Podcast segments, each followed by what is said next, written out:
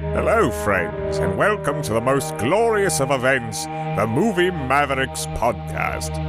This outstanding program is hosted by two fine gentlemen, Jason and Trevor.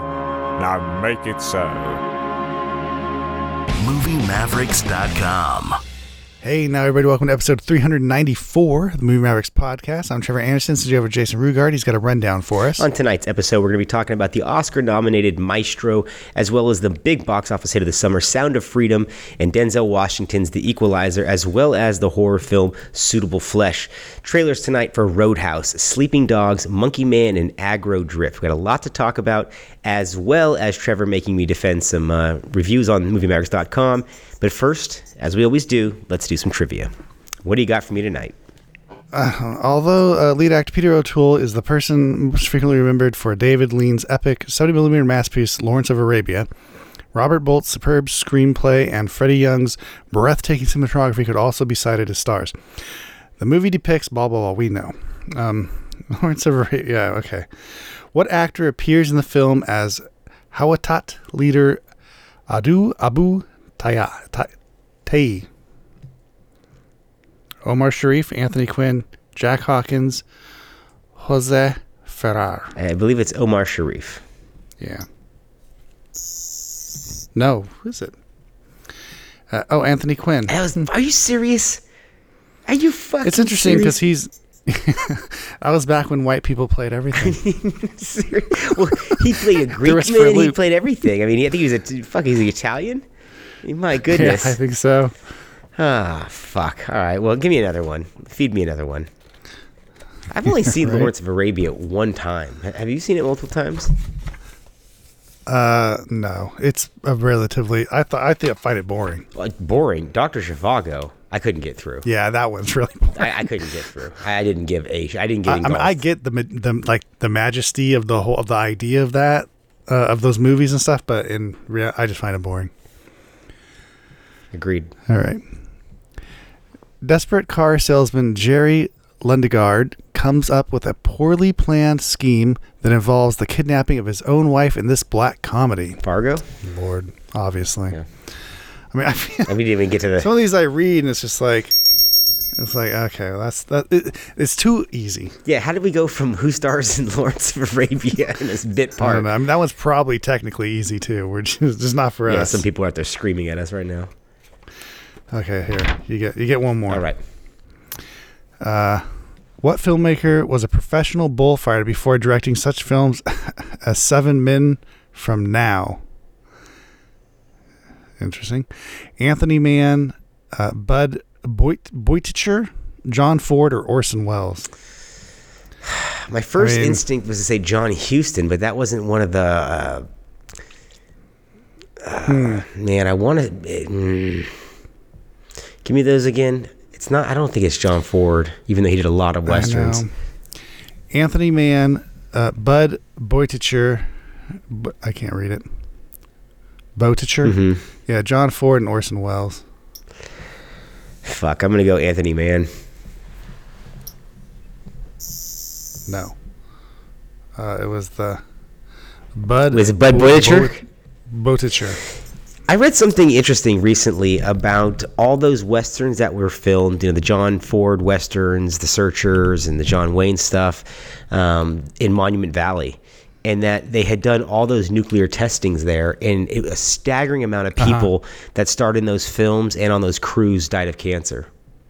Uh, and I think it might have been correlated with those grounds still being radioactive. So, uh, very interesting article know, I read a while I back. believe it. Yeah, they didn't know obviously. I don't know. All that testing was Uh, going on. well, I mean, we hope not. Well, they were also fucking living off only cigars, cigarettes, and whiskey for 95% of the day. Yeah, right. So, and then red meat only at night. It is what it is. Good times. All right, let's get into some movies because we've seen some things. Oscars were announced since we've last talked, and uh, they say lots of snubs, lots of surprises. I always. I find myself every year saying I'm not interested this year, and then ultimately I end up watching and I end up watching most of the movies that are involved. And this year, I'm done the same. So, so far for the Best Picture nominees, I've seen Barbie, which I liked. We talked about on the last episode. and now Maestro. Are you planning on watching Maestro at all? Are you interested in this? I not really. Is it because of Bradley Cooper? Is it because of the subject matter, or what's the deal? I just don't care. Yeah, Yeah. it doesn't strike me as all that interesting. I don't know. Did you enjoy A Star Is Born? I can't remember where you stood on that one. Uh, no, I did. I surprisingly really enjoyed that. I mean that's not what this is though. But No, but it's a Bradley Cooper directed film. It's Oscar bait. And he's been in a ton Right. of Best Picture nominees. Just looking over his filmography, a couple years ago, he was in two Well, in the same year with Nightmare to be Alley fair, and we Licorice we, Pizza. we know what a best picture is at this point, right? It's a category, a film. It- it is a subgenre in its own way. So yeah, And this fits the bill perfectly. Released directly to Netflix, produced by Steven Spielberg and Martin Scorsese, directed by Cooper, written by Cooper, starring Cooper. And my opinion of the movie is it's very long and I don't understand what it's trying to say. I got increasingly frustrated by it. It's about it's, it's a true story, right? Absolutely. Leonard Bernstein's Yeah. true story, but it's not really about the music. It's not really about the career. It's about him being a gay man and he has this woman who he loves who's I didn't know he was gay. his cover and she Ah. the whole time he's battling between his love for her and his true self and the public identity Mm-hmm. and you know, and I have no problem with that as a subject matter and when it's handled well, but I feel like they made the same point in scene after scene after scene, and it's two brilliant performances by Bradley Cooper and Carey Mulligan as the the wife, and a lot of strong supporting performances. But the movie that it, they're contained within is is not very. I don't want to say convincing because it's absolutely convincing in performance and in, in production design and all the elements, but it's not very involving. I didn't understand what it was trying to tell me about this man or what he even thought about these things that were happening to him. I just felt like it was happening in front of me and I didn't get involved at all. So I that's why I'm kind of curious if hmm. you plan on watching it because it is well done in all the departments. Do you know what I mean by that? Yeah, I mean, it looks like an artistic film. I don't know. I don't care. I see things like, you know, Bradley Cooper spent six years learning how to conduct for this one Why? scene. I, I, I'm done. Like, I'm already out. Like, I don't give a fuck. That's what you're going to tell me about the movie? I don't care. Well, here I'll tell you something that's the more interesting element that they don't bring up is that it's got his music obviously in it, but some of the scores from Sure. movies, and in certain eras, it's mm-hmm. shot like a 1940s film would be. It's lit like that. It's four by three for most of the movie, which they crop off the sides so it looks like it's a full screen like the movies used to be. And then in the modern times, color comes into it and it goes widescreen. So there are artistic touches and flurries that I really liked, and I think the most powerful mm-hmm. moment in the movie is a scene in which Maya Hawke, who plays his oldest daughter, comes home from summer camp and she's heard these rumors about her dad and he has to sit down and he's trying to make a decision whether to be honest with her or tell her what she wants to hear. And I won't spoil it for you that haven't seen the movie, but it's very good. And I wish the movie didn't just keep hammering that same scene though over and over in different ways uh, because it said what it needed to say and then continued to say that, kind of like my review.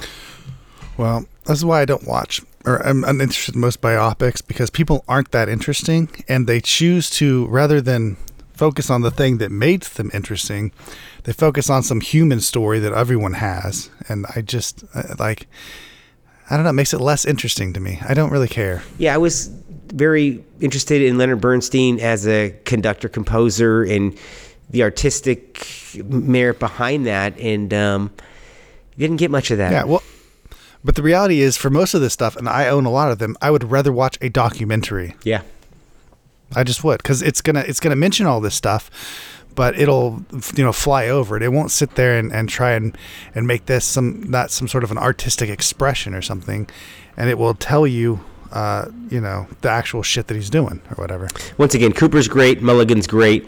The movie is very well put together. I just think that the screenplay, which is nominated, is not focused on the right aspects. I think that this is a aspect of the man, not the man. So um, I have to give it, unfortunately, uh, a negative review. Okay, let's move How on. dare you. Let's talk about Sound of Freedom. I'm really curious to talk about this with you because this was the hot button movie of the summer, if you will. It got politicized, and I don't really want to get into the political point of the movie or how it got taken over one way or another. I just want to talk No, about. It's not really. It's not a political. it's movie, not, but so it got adopted in a certain way, and there was, you know, it's just, it felt like there was a, a. It felt like if you went and saw it, you got labeled a certain thing, and if you didn't see it, you were, you know, protesting certain things, and But I mean, uh, and that's true, and that's true of movies that are like this, though. I mean, that's that's one. I mean, why is Chris Pratt constantly getting shit all the time? yeah, You know, so it is true. The culture war is real. I hate it. I'm tired of it, but it is real. It happens outside of things like Sound of Freedom. Like you're definitely painted as, as you know, I mean, toxic masculinity. I guess would be the thing. With the easiest way to just describe exactly what you're painted as immediately when you, when you try to watch any stuff like this. and this. Uh, Anyhow, It found great success in the theater. I mean, it grossed as much as the last Mission Impossible movie here in the States and Indiana Jones. uh, so, I mean, this was the blockbuster that came out of nowhere. And Yeah, uh, I'm gonna let you. I guess. I'm gonna let you go first because you saw it before I did. I'm just a little late to the party, and I'm really curious on your thoughts on this movie. Go ahead. Sure. So I, I thought this was a fine movie. I thought it was good. I didn't think it was a great movie, um, but uh, like emotionally, I thought it worked. And it's it's ridiculous. It's based on a true story. It is obviously n- nowhere near, you know, true as to what happened, especially the ending. They uh, they go all out into just making this a uh, a fun movie rather than try to tell you the real story about what happened. Um, not that I don't believe that the events and certain things have happened, but uh, especially in the way that things happen, it almost makes no sense. But it makes sense in the movie, if that you know if that makes any sense. Like there's no way in most action movies like this, like uh, sometimes people do things and it does like for instance how- how does he know where to intercept the kid at the mexican border? And he just happens to be standing there right as that kid happens to come across with his piece like that's the kid. This is the guy. Let's get him. Like you know that kind of setup like it's too perfect. Obviously that's not what you know that, that would probably be very hard to set up in real life. I'm not sure that, that actually happened you know but um, i'm certain he's responsible for for doing um, a lot of the stuff that's in this movie.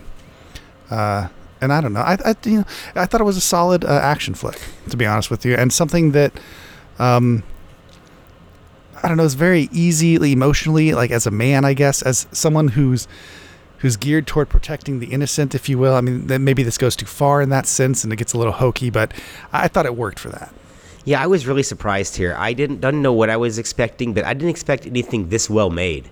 This is a very well made movie. I mean, it looks like a, a Soderbergh or a Sicario Mm-hmm. Oh, yeah. type situation here. This is not a cheap looking faith quote unquote faith based movie or a you know politically leaning movie. Well, but it's not. It's not. No, it's I mean, it's not at all. well, it's That's not even Angel what it is. Studios but yeah. produced it, and I know that they have. But but they picked it up after the fact, right? I, I don't believe they actually um, had a whole lot to do with it. I think no one wanted this. well, I don't understand why because Jim Caviezel in this gives a great performance. I think that's part I of think he's but, fantastic in this movie, and uh, but the culture war poisoned this movie. Is you know what happened. though? I would say that if this was, I could see that an early or a young Oliver Stone would have made something like this with like James Woods in the Caviezel role. I could see something like that. Possibly, yeah. Back in the day, and You do. You have to agree though that it's a ridiculous Oh, movie in that sense. Like it's totally just a Hollywood. you know what? Like, Okay, I'll say this. Just balls to the wall. Like this is what like as a man, like this is just how it feels, and you want to go save these kids. You want to do this, and it makes you feel good. It makes you feel like yes, I,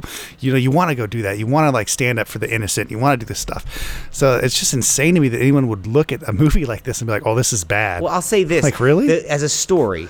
This movie works in the moment, from moment to moment Yeah, as and the only in the story builds, Don't pay and it's a attention too long much. film. Yes. It- it- it's a it's a full-bodied experience. that was the other thing I thought. Um, like the ta- the the Rambo ending. the Rambo. I, I was just gonna say the too third act. Much. it would- the second he goes off with the rebels by himself, this movie goes into Fantasyland. But before then, well, it wasn't Fantasyland before that, but it, it was. But before then, it's it's it's it's totally off the it's watchable and it makes sense. Like every step makes sense. The second he's running around the rebel camp at night, um, doing these heroics, I thought, well, this is not. This is we've gotten far away from where we started. But it's very very solemn.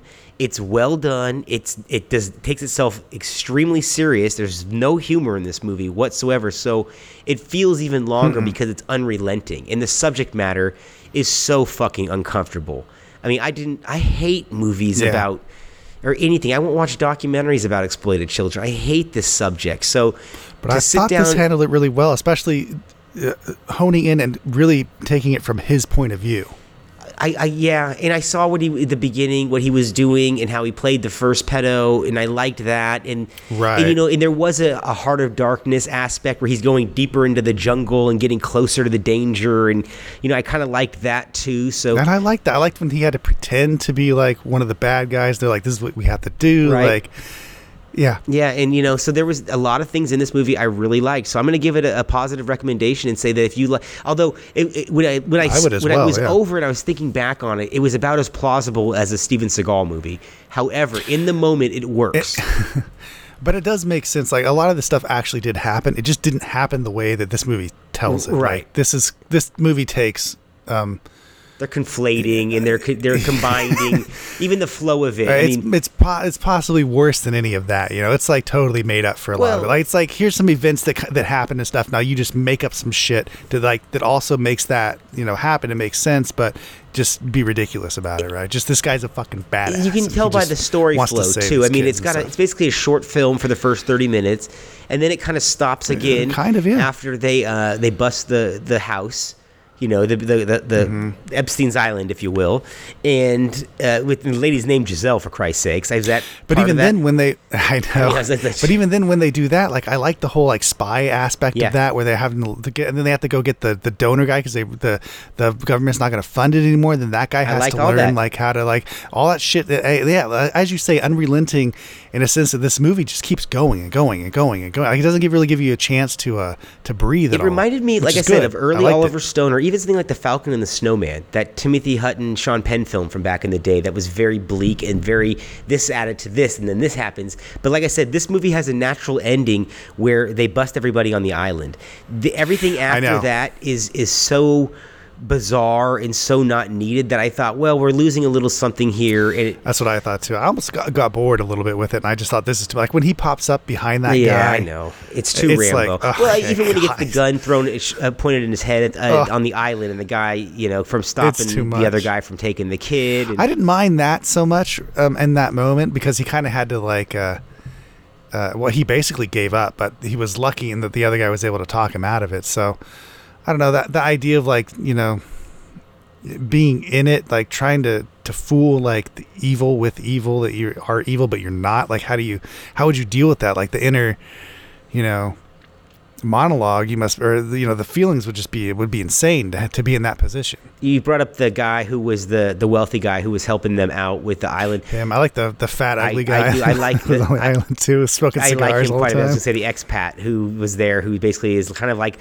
he's almost like a Schindler, Oscar Schindler type character, where he's buying Basically, yeah, he buys for their freedom. buys the kids and then sets them up and sets them free. Basically, you know, sets them up with with, with a life. It has a great. That dude has a great monologue. I mean, it's a very disturbing monologue about how he got into the Yeah. life, but it's he delivers it great. It's very good acting. yeah, Uh, yeah, that mo- but that this movie has tons of those moments like that are highly charged, very emotional, and uh, it just works. I thought, um, even though it's completely ridiculous. But it also wears on you. I have to say, it's a very trying experience. I, for me, it was very trying to get too. through this movie. by the time by the time we got especially after well once the island stuff was over i was like oh god like are we done yet? And then we we had to embark on a whole new adventure which was i thought too much. They really should have not done they could have worked in the uh, the sister in there in the island you know? Yeah. they didn't have to do all that extra stuff. It was too much. I agree, but I, like I said, I was surprised at the level of filmmaking, uh, acting, and just overall this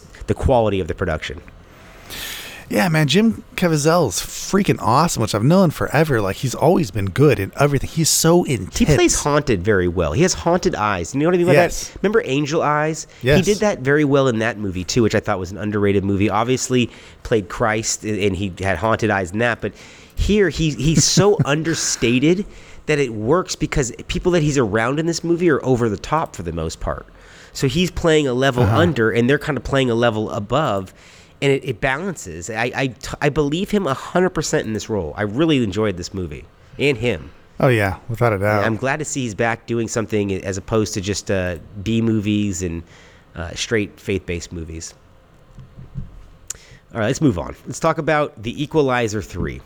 Denzel Washington's latest entry and maybe the last entry. I mean, this this pretty much wraps up the trilogy. Uh, I, I'd say fairly nicely. And I, I, I kind of hope so. I uh, I guess I was a little. to be honest with you, once bit. again, I hate to use the word surprise, but wasn't expecting much from this one, and it has the shortest running time of all three. And I think I might have enjoyed Equalizer three the most. oh, it's still almost two hours. It long. is. It's about an hour and 50, but I think this is my favorite of the three.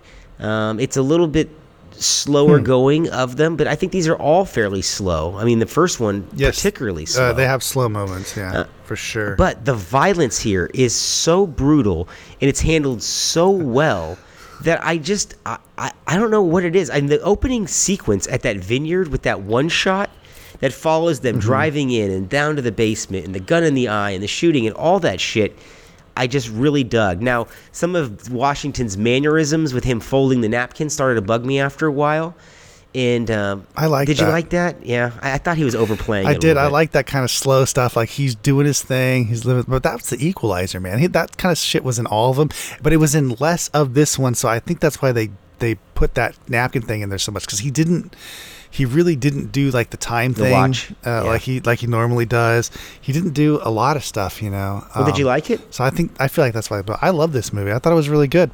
I thought this, and I would compare this to uh, Sound of Freedom. You know, it's the same idea. I thought like strong man, strong guy comes into town, falls in love with with the town people, and has to fight and basically you know stand up for and protect the innocent people in the it's a, it's again it's another like dad like movie where you know uh, you know as a man you, you want to be protective. You want to be the protector. And in this i don't know fit the bill. I, it's been so long i guess since i've seen movies like this necessary that weren't like about man child you know like like how they've been doing recently or how, or not funny, right? Like usually you get like a, a lot of action comedies. People want to be, you know, the star and this and that. And these movies were were way more intense. They were way more subdued as far as the characters go, and way more intense for the situations they would put people in. And like Denzel uh, is this character in any of these movies, but especially in this one, it's just not fucking around, you know. And I love it. He is not fucking around as the Equalizer, and this is What he's what A signature dude the bar franchise. scene when, or the the uh, the the dining room scene when they're in the the restaurant and shit and they calls that dude over or that dude walks over to him to fuck around he's just like nah not fucking around and then the fucking action scene like after that as they as they go mount up basically go fuck him up fantastic. it's fucking It's awesome fantastic. Yeah, Antoine Fuqua does not fuck around when it comes to making action No, I love too. I love Fuqua's uh, the fucking action, and that was the other thing about this is that it felt like uh, it felt like Fuqua again. Like Fuqua is back, you know, like he's making straight action. It's just uh, it's all about emotion. It's all about what like what's happening in the scene. People are getting fucked up and stuff, but it's uh, you know headbutting. You know th- these two characters or any of the characters are are actually acting as well outside of just the action. Well, I've been watching a lot of Italian exploitation films, which uh, lead back all the way to the, the sword and sorcery stuff and the the westerns, obviously. And for me, as I'm watching this, I'm thinking this is basically an Italian western with the the American gunslinger who's in Italy, who wants to retire and is pulled back out. You know what I mean? There's a lot of these tropes that this movie is playing on, and with Washington as as the, the old cowboy, if you will. And I thought he and the townspeople they did just enough with the townspeople where I thought it was still charming and interesting and not overdone. I didn't get bored with it. You know what I mean? It was just the right amount of that shit. Yeah. Um, because I thought, oh God, he's gonna go with the girl, and then the guy, the cop with the kid, and then the doctor. But it was charming in the way that they did it, so that when there was violence against the town, and I want to say that they shot Italy beautiful, or Sicily, or wherever the fuck that they were at, and a lot differently than we've seen even in Mission Impossible recently in Fast X. So, kudos for the way but that it they're was shooting meant to this. be um, cut off from claustrophobic. right because there was even well there there were cops in this movie right but the cops were owned by the like they tried to explain like why this shit was was capable of happening in this area because it really doesn't make any sense at all uh, Uh, because Well, there's only one cop, It's weird. It's like apparently, they're in a they're in a city, but they're not in a city. You know, it's fucking weird. It's a, it's basically a western town. You have to think about it like that. There's one guy who sells fish. There's one guy who sells I don't know. There's clothes. a whole cop precinct and stuff there. I'm. It's not it, it, that, but that's not the Western town. That's like the street. You know, they're on a street. He goes to the same cafe that seems to be in the he corner. literally walks down the fucking street and walks back up the street. Like that's the whole fucking town. I, so, but it's not because there's a whole area around it. Like it's it's fucking weird. I thought that it was. Weird. It had been a while since I had But- seen but something with. Denzel Washington, and I think the last one I watched was that terrible one he did with Jared Leto a few years back with the serial killer and the cop, the night, the Nightfall or some. Oh, I didn't mind that one, but Yeah, yeah, I didn't- that didn't one care was, for that. Was So to see him in something like this, that where he's commanding and it's a good movie, like I said, reminded me of these Italian westerns, but also reminded me of his collaborations with Tony Scott. And I'm just, as I'm watching this, I'm lamenting the For fact that we yeah. don't get another Tony Scott movie, and um, you know what we were, what was taken when when he died. So that sucks. yeah. I'm just glad. I, I want Fuqua to do more action stuff like this. You know, I, I I'd prefer to have him back doing this. He's really good at it. I it. do too. I, when he shoots for the Oscar stuff, uh, it's it's commendable. He's doing that Michael Jackson biopic right now, and if done right, that could be an Oscar contender. It's definitely going to be controversial, I'm sure. But when he sticks with the action stuff, he just is so he brings a touch of class to it, is what I should say. It's like he's it's it's like he's at home. It's like watching someone doing what they're meant to do. Well, he started with this stuff with the replacement killers and all those music videos. Of course he did, and they're all great movies in my opinion. A lot of the action stuff is, but when he gets more into dramatic stuff, uh, even in the action movies, like those are the movie, those are the moments that I think are like kind of the the worst parts. I mean, Training Day's a motherfucker, though. That's a great movie. Of Yeah, course, that's a great movie. Well, we're both positive on that. Now let's talk about suitable flesh. What the fuck is suitable flesh? so this is a movie. Uh, so it's a Shudder uh, original. So you can go uh, watch this on whatever AMC or, or Shudder, whatever you have. Um, streaming now. Um, it's essentially a Stuart Gordon movie, but of course can't be because he died. Stuart, But, uh, Stuart has Gordon Barbara- of Reanimator and yes, Yes. all those good stuff. Yes, so Stuart Fortress. Gordon of uh, um, yes, right, uh, of Reanimated from Beyond. So this is much like that. This is a uh, Lovecraft uh, story. H.P. Lovecraft, and like I said, it has Barbara Crampton in it, who was in both of those, and it feels uh, well. It's from uh, Dennis Paoli, who also wrote those and stuff. So it feels like a Stuart Gordon movie. Like incredibly enough, feels like a '90s uh, I don't VHS full moon esque, like just straight up, you know, Empire Pictures, like some some damn Stuart Gordon shit, you know. And it's I thought it was really entertaining. I really got into it. It's uh, hypersexual. It's uh, violent. It's uh, intense. It makes almost no sense. It's like dream sequence like for some of it. It's fucking weird. Um, off the rails. I thought it was good. And it's basically a, a body possession movie. It definitely sounds like a Stuart Gordon film. From everything you just, all the things you just listed off there. yeah it's it's pretty it's fucking nuts. It's nuts. But i i, I don't know. I li- i love the violence and and the weird sex and just all of it. It just it just felt like i it felt like 30 years ago. Perfect. And this is uh, on Shudder right now. You said? It's available for. this is on shudder right now. I if you like that kind of stuff and you know that you do or or you know that you don't uh, so that's my recommendation to you based on that you know. Um, if you liked uh, um, you know reanimator or uh, um, I love Reanimator. Bride of Reanimator. reanimator You said or From uh, Beyond. um, from Yep. beyond yeah which I, I, I personally love from beyond reanimator i don't know i could i could i like it but uh, from beyond is fucking Did awesome Stuart Gordon also do Robot Jox? Yes, yes Okay. Robot Jox uh, yeah stuart gordon's a fucking legend man go uh go back and watch uh, any of that uh old stuff uh fucking great space truckers we were just talking you, you, you go. just yeah. talking about that Stuart Gordon.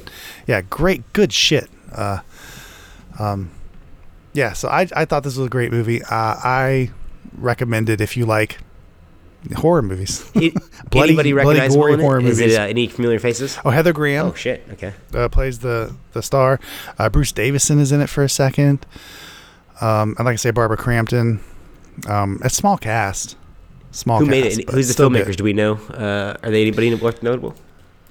uh joe lynch uh directed it um Uh, I don't know that he. I mean, I don't he's really He's done a couple things. I want to say know I know him, that but name. he's done yeah. things. Yeah, so he has done stuff. Uh, let me look here real quick, just so I can I want to say it wasn't one of the Saw films, was it? That was those. Uh, Everly, he's done. Uh, what would I have seen that? uh, I don't know if anyone remembers that movie. That was a Salma Hayek thing.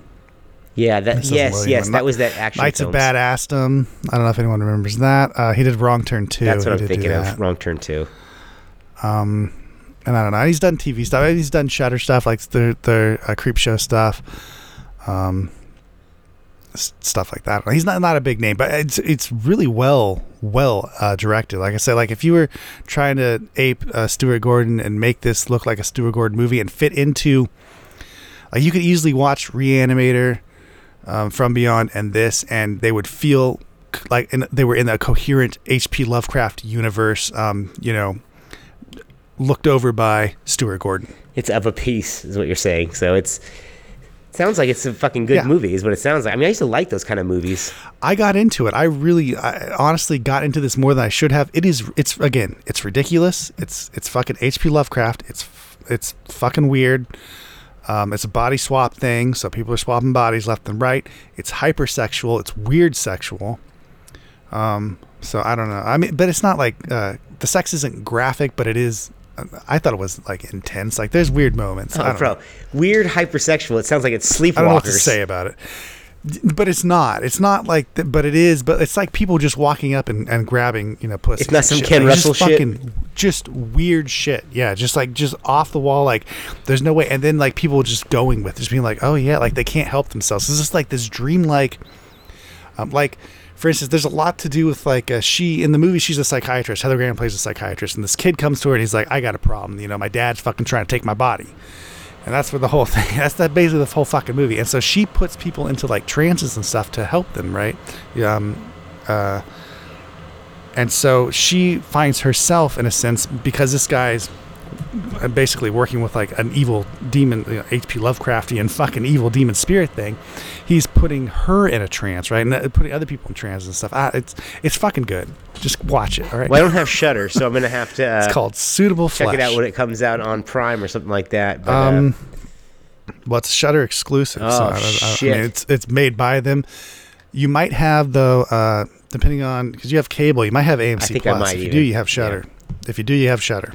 This is a rare night where we, I think you've given a positive review to all the movies that you've seen on this show, and I have uh, as well, except for Maestro.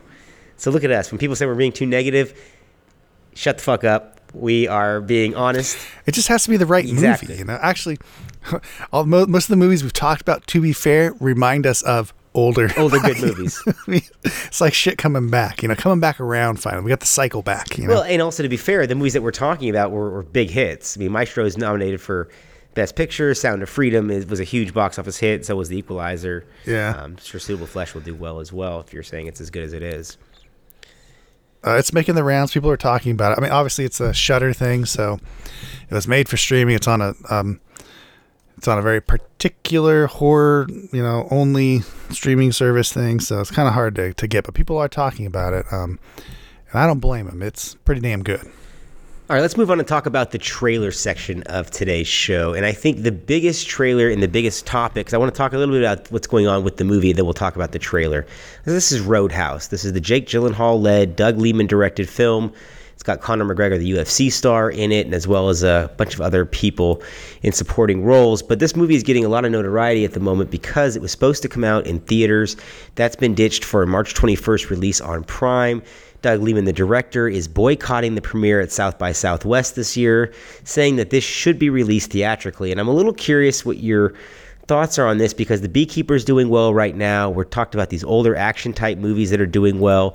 They just announced uh, Trade with Ayer and Statham returning together and Stallone writing and appearing in it. That's going to get a wide theatrical release. This Chris Pratt movie that they're talking about is going to get a wide theatrical release. This will not. W- No, this is gonna go. Well, this was made by Amazon for streaming. Um, apparently, I mean Liman's pissed because they lied to him, which I, I wouldn't. I don't.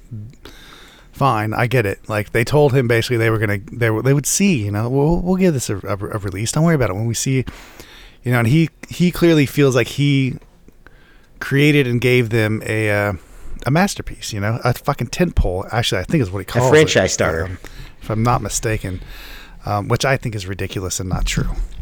Um, the movie, if we talk about the trailer, it looks the movie looks good. It, it looks fine. It's not Roadhouse though. I don't know. I, I feel like there's no reason to call this Roadhouse. It's it's unnecessary. Um, I, I don't partic- I, I I like Roadhouse better than this already. You know, I don't like the UFC stuff in here. I don't like this character feels. I don't know, hokey to me a, a little too much. Whereas in Roadhouse, like he was, he was like centered. He was like you know, when he went into town, he got the beater car. He did like he had a whole system, a whole thing that he that he went and did that was interesting. And this, it's like he knows how to fight, and he's a fuck and he's a fuck up. You know, as as you mentioned Rocky, I think earlier when we were talking about this, you said it sounds like Rocky, kind of, but that's not Roadhouse. You know, seems seems uh, uh, weird to me. And it, it's flashy, it's smooth, it's uh, you know, it looks like it was made today. Um, but I don't know. Would this do huge numbers? I doubt it. Um, I mean, we're talking about the beekeeper, but the beekeeper hasn't done big numbers. You know, um, th- it's done fine, and I don't think that Amazon would want to put this out and have it do okay, um, and then get and then somehow solely it in that way when they can just dump it straight to to streaming, and it doesn't need to make money in the in the box office. This movie was already it's, this movie's made and paid for already. It was made for Amazon streaming. It's paid for. This is very different than like Warner Brothers or Disney making a movie and dumping it onto their streaming service because their system isn't set up the same way as Amazon or even Netflix is, right? They don't need the theatrical stuff. So I don't know. It's a little unfair, maybe to Liman or to anyone who jumps into these types of movies to expect a theatrical release or to be even told that they would get one when clearly that's just that that's not even how the that how this part of the business is going to work. And it doesn't. And I, I don't know. I've seen so many people online especially Liman and other people kind of basically saying you know that now they've what would you say? Like that they that they've in some way made the movie less less than right? I mean wh- instead of having a theatrical release, it goes straight to streaming, so you, they don't get to see it on a big screen. So that makes the movie less than. Well, because it's not a real movie then, Right. right? In their say it? mind, because it didn't get a theatrical release. Is that I, uh, yeah right? That's what the that's what I'm trying to say too, but I don't know how to put that now. I think that it should. They should definitely put this in theaters. I don't care what how good this is. There's nothing right now in theaters. They they need material. There's no reason not to dump this out there. At worst, it does a little bit of business. At best, well, there is a big reason. It does. that that would be bad. That would be bad. Word of mouth would be bad. It's if it- still going to get views on into theaters and Prime. It- when they dump it on Prime, more it'll have a more uh, cast a wider of a net. People will have heard about it. The marketing will get through. I think people will be more but inclined to hear watch about it, it. already. I, di- I disagree entirely. That's, I think there's too many UFC fans that would go see this just because of, of Conor McGregor's involvement. I think that Oh, they're gonna see that. They're gonna watch it on Prime though. Prime. It's better that they watch it on Prime than they go to a theater, right? For Amazon, for the people who made this. Like they're not they're not interested. Amazon doesn't give a shit about helping the theaters or helping the movie business outside of Amazon Prime. I can't imagine they're going to attract much talent after this because it seems like Netflix and Apple That's- at least is, is the ones taking a chance and putting You this might- out there. Well, they can have fun with it because most of the movies, especially even on Apple, I think, are not very good. They're not building a very good library. I don't think you need talent to build the library that these guys are building, anyways. So Well, I mean, shit, don't they know. got Killers of the Flower Moon, which is Best Picture nominated right now, and, and a couple other things like that. but it doesn't. I don't. I mean, Oscars are nothing. I in the in the grand scheme of everything, there are lots of Oscar winners that just aren't worth anything. You know, to have a library like that doesn't necess- necessarily mean anything. Like you got to have some movies that people want to rewatch, right? And I, I just I'm not seeing that from any of these movies that people are making, including at Apple. Even though they're trying to go for the prestige aspect, like Netflix definitely has that angle, um, and so does Apple for sure is trying to do that. Um, I don't know. Amazon feels more like it's just making whatever. Well, I mean, which is probably more realistically better. They because released I don't know why waste Boys time. in the Boat. It's doing 50 million right now at the box office. That's a surprise to them. That's got to help some sort of something. And Creed 3 did 300 million worldwide. So at, at very Mm-hmm. least, I mean, if if Roadhouse does 100 million worldwide, how can that hurt its profile? It just raises it and then it goes on to Amazon. You've made all the filmmakers and all the, the cast members happy. And at, at worst, you may start a potential franchise. That's why I don't I don't see the downside of releasing it theatrically. I know that it doesn't If it only makes if it only makes the 40 million or whatever that the beekeeper I mean beekeeper will be like 60 so I, I actually don't know what's going to happen with any of it because it's so weird right now but the beekeeper still has money in it to be made but um I don't know if it if it does what if it does less than that? What if it did just what the beekeeper did? I still I don't think that's good. It's called it's Roadhouse, right? It's supposed to be. I mean, when you when I listened to Doug Liman talk about this movie, it's fucking amazing, right? It's a tentpole movie. It's a fucking summer movie. Well. Let's talk about the trailer then. Let, us get I into the know. actual trailer. I think it looks great. I, I was highly impressed at this trailer. I like that they moved it to Florida. I love that beginning part where Gyllenhaal's asking about the insurance. The scenes where he's an ex-UFC fighter living in the car. That's all stuff that could be taken from your you know regular Scott Adkins film. Um, I mean, I think he's done that same scene three or four times, Castle Falls and Legacy Lies and things like that. But uh, I like the the look of the film. I like the vibe of it. I, I really think that there's a certain energy to even the trailer, and I, I was juiced to see this. I mean, I really was was kind of impressed and thought, wow, this looks like something better than what I was expecting. And the only thing I had to judge it off of is obviously the original, but that mm. terrible sequel they did, that Right. last call sequel with Johnathon Schaech. I mean, so that was just fucking terrible. And they killed Dalton off off screen, the Patrick Swayze character. So I'm curious how this all becomes and what this becomes, but uh, the chances of there ever being a sequel, spin-off, or franchise are, are dead in the water already. Uh, I don't know about that. I mean, Liman might not come back for it. I don't think Um, Gyllenhaal I would either. I, I mean, um, I don't know. I'd- he come back anyways? I don't know. Like this, this, it's a really weird. It feels like a one-off movie, anyways. Um, Well, what do you think? What were your but I don't know. I, I, uh, I think it's grossly misses any of the things that made the original good, which is why I don't think this should be called Roadhouse. Um, yeah, I don't know. It looks like a normal, just everyday action movie from today. It doesn't look like it has any real pizzazz or meaning to it. I mean, the thing looks slick. Um, I don't know. I, it looks fun. I want to see it, but I feel like I'm definitely going to not care about this after, like, the next day after I see it. And that, uh, Uh, yeah, I don't know. Even if I saw it in theater, I, I think I'd probably feel the same way. Like, I don't think this has the ability to to to launch a franchise regardless. Not even a cult classic. Oh fuck no. As compared to the original, this has none of that of what the original had in it. There there's no way I would discover this if, if no one had told me about this version of Roadhouse and, and based on the trailer and if I if I had seen that just out of the blue like, oh, I just came across it, it would be like I'd be like, "Eh, all right."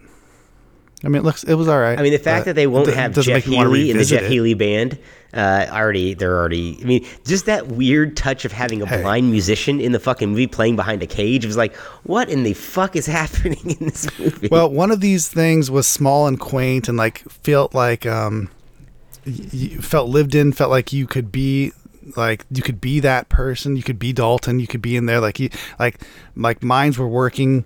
You know, in this one Jake Gyllenhaal is he can it's fight. too cool.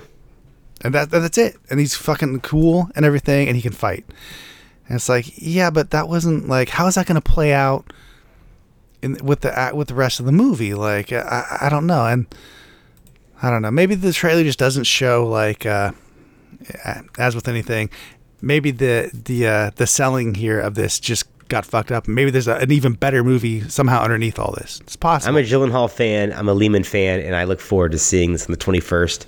And I hope there's a better movie even than the trailer is. But so far, uh, I'm I'm stoked, and I think that the trailer is garnering a shitload Mm-hmm. of views right now, between one, two, and a shitload. What's possible? Then maybe they'll do. Maybe they'll get uh, some sort of a theatrical. I was release, thinking that. Do you think fact, that maybe because, because that's kinda because like a social media cry out, or a, well, if that and if the numbers are good enough on streaming and stuff, they might go ahead and do it out. And not only for those reasons, but also as you said, the slate's pretty open right now, so they have room to put this into some screen somewhere, even if it's just a, a, a small wide release. You know, absolutely. Okay, let's talk about the Russell Crowe starring Sleeping Dogs. Talk about a streaming film. I thought this was going to be definitely a direct to streaming release, and then I saw only in theaters. Yeah, how is this coming out in Uh, theaters? and I, it's not that it looks, not that it, not that there's anything wrong with it. This looks like your average uh, thriller, you know, homicide. oh, thriller. I want to see it. I think it looks good, but yeah, it but it does look. It has that streaming hundred percent. This looks like it. I mean, this could have starred John Cusack or Nicolas Cage and come out, you know, on your local streaming service. you know, I, the John Cusack thing is is on point. Yeah, I, I agree completely. But I don't know. I think Russell Crowe is. It looks really great in this role, and I would like to see him keep doing stuff like after watching. You know, The Pope's Exorcist and Unhinged and stuff. He needs to keep doing these kinds of roles where he's like the the older gentleman who's who gets himself into uh into I don't know certain positions where he's got to you know fight his way That's out. Don't exactly the character he played also in the Peter Farrelly directed Greatest Beer Run with Zac Efron a couple of years back. Oh, where there he was go, the yeah. wartime photographer. the rough, gruff, like kind of a guy. Like in this, he's basically playing the detective who uh, uh, needs to keep himself busy, but you know winds up getting involved in this case with uh, some murder guy, and then nothing makes sense, and the guy looks like he's innocent, but he's on death row, so now he's got to go through and you know do the right thing and all this kind of stuff. But but in the meantime. He also apparently has something wrong with his fucking brain, and they're shocking him and Oh, shit. So he doesn't remember shit. He doesn't know what the fuck's going on. It's like, This is movie would have been a solid box office performer in like 2004. But uh, the problem is we're in 2024, Right. and I have no They idea how this is being released in theatrical. They did. Angelina Jolie would be in Oh, it as yeah, well. for sure. I mean, this is this is definitely something along those lines. John Cusack and Angelina Jolie, Maybe 2004. even maybe Huge even hit. Uma Huge Thurman. hit. I have no idea. Oh, there you go. That's actually good too. Yeah. that would work as Oh well. man, I mean, I saw this, and I, like I said, the, the most surprising thing about this trailer, other than the fact that I was like kind of intrigued by it, was when it said opening in theaters only March 22nd. I thought, holy I shit! No, what you thought was there's no way. I'm fucking watching this on For sure, I streaming. thought, when can I stream this? You know, I thought I thought it was a Netflix That's what I release. To be honest too. with you, just because the color palette. I don't know why I thought that. I thought there's no way. You know, you want to know what's going to happen if you go and watch this movie in a theater? There's going to be nothing but you know coughing and snoring happening all around you. there's people in there. I think there's gonna be no one in the theater if I go see this. There's going to be. I thought there's going to be old people. You know. Fucking matinee is sold out. Sorry, sir. yeah. Well, that's what you go out there. You go out there six or whatever. You You'll go be on a fine. Tuesday, the five empty. o'clock show. It's sold out all day. It'll be full. You Yeah. don't see it otherwise. Going at three early bird special.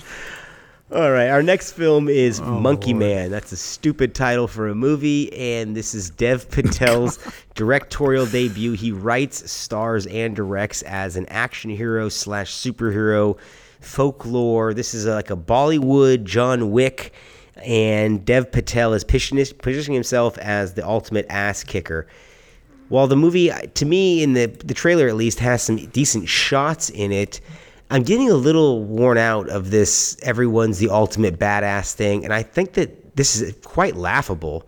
I don't understand why the artistic flair has been given to this, or the okay that this is. Who the fuck names a movie Monkey Man? I mean, in the the the, the mask he puts on, I thought this the, this trailer is two and a half minutes long, and a minute and a half into it, I was done with this fucking trailer.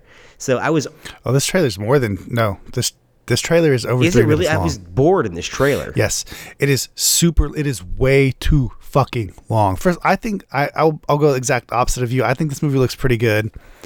Um, I don't think it looks great, but it does look good. It's interesting and it's very um, Indian. You know, it's very Asian. Yeah, it's uh, in that sense. So, uh, which I don't mind. Um, I'm fine with it because it's, still very Hollywood. It's still very slick.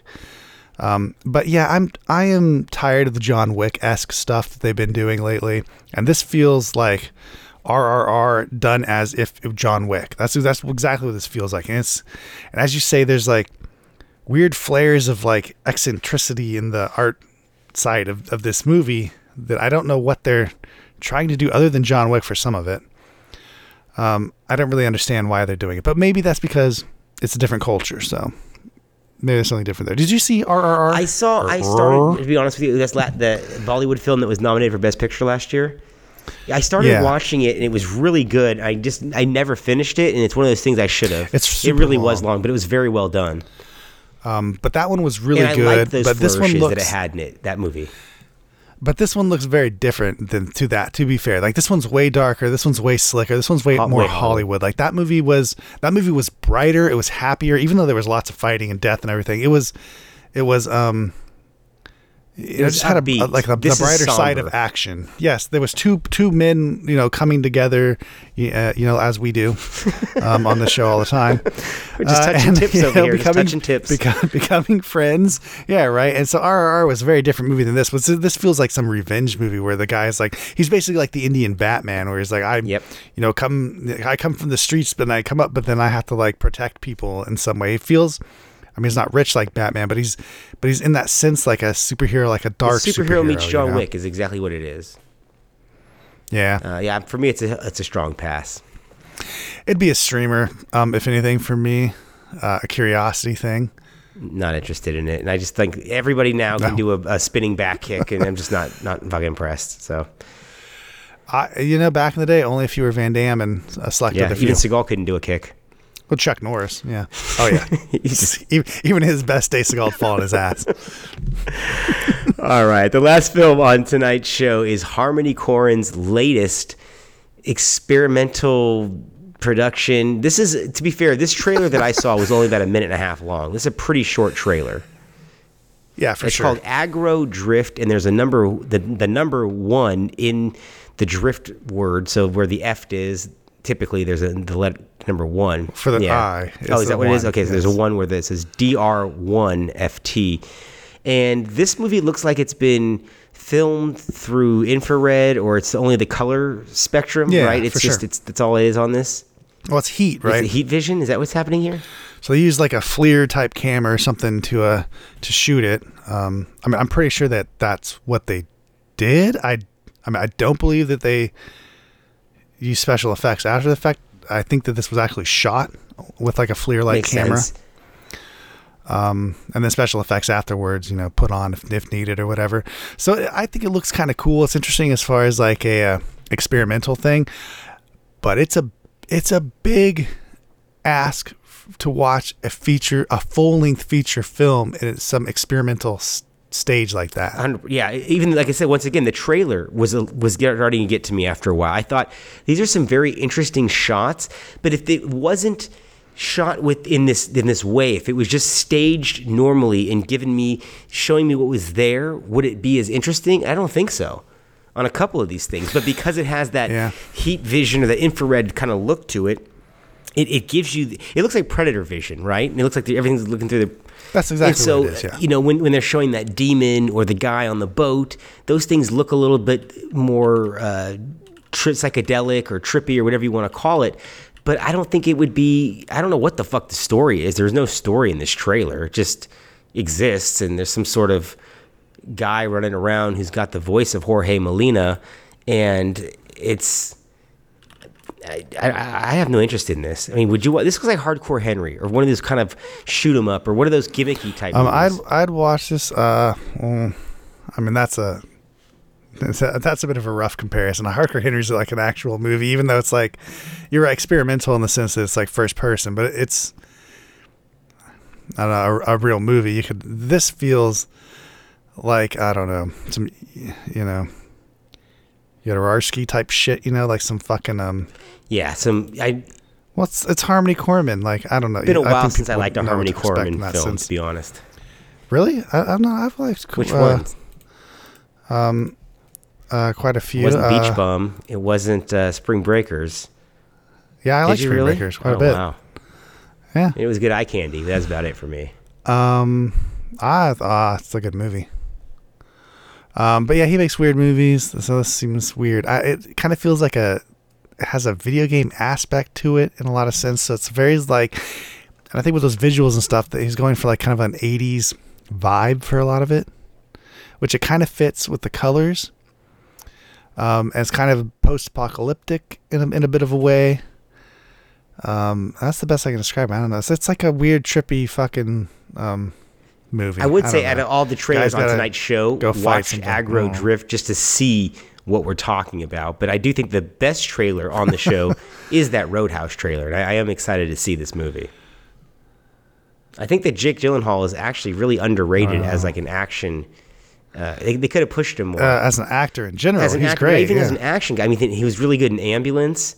Um, I, I mean, I've Yeah. liked him in the action movies he's done, whether it be Prince of Persia or Southpaw or whatever it is. Well, he's a good actor. I think that's that. That's what he brings to the table, right? So it makes it. It, it definitely elevates that type of In The material. Covenant, I know we talked about that a while back, but uh, just him Mm-hmm. in that, I thought made that movie so much more than it was on the on page. You know. yeah. he brought to it. Well, that's going to wrap up our episode for tonight. We want to thank you guys, as always, for joining us on this podcast. If you haven't yet, go to moviemavericks.com.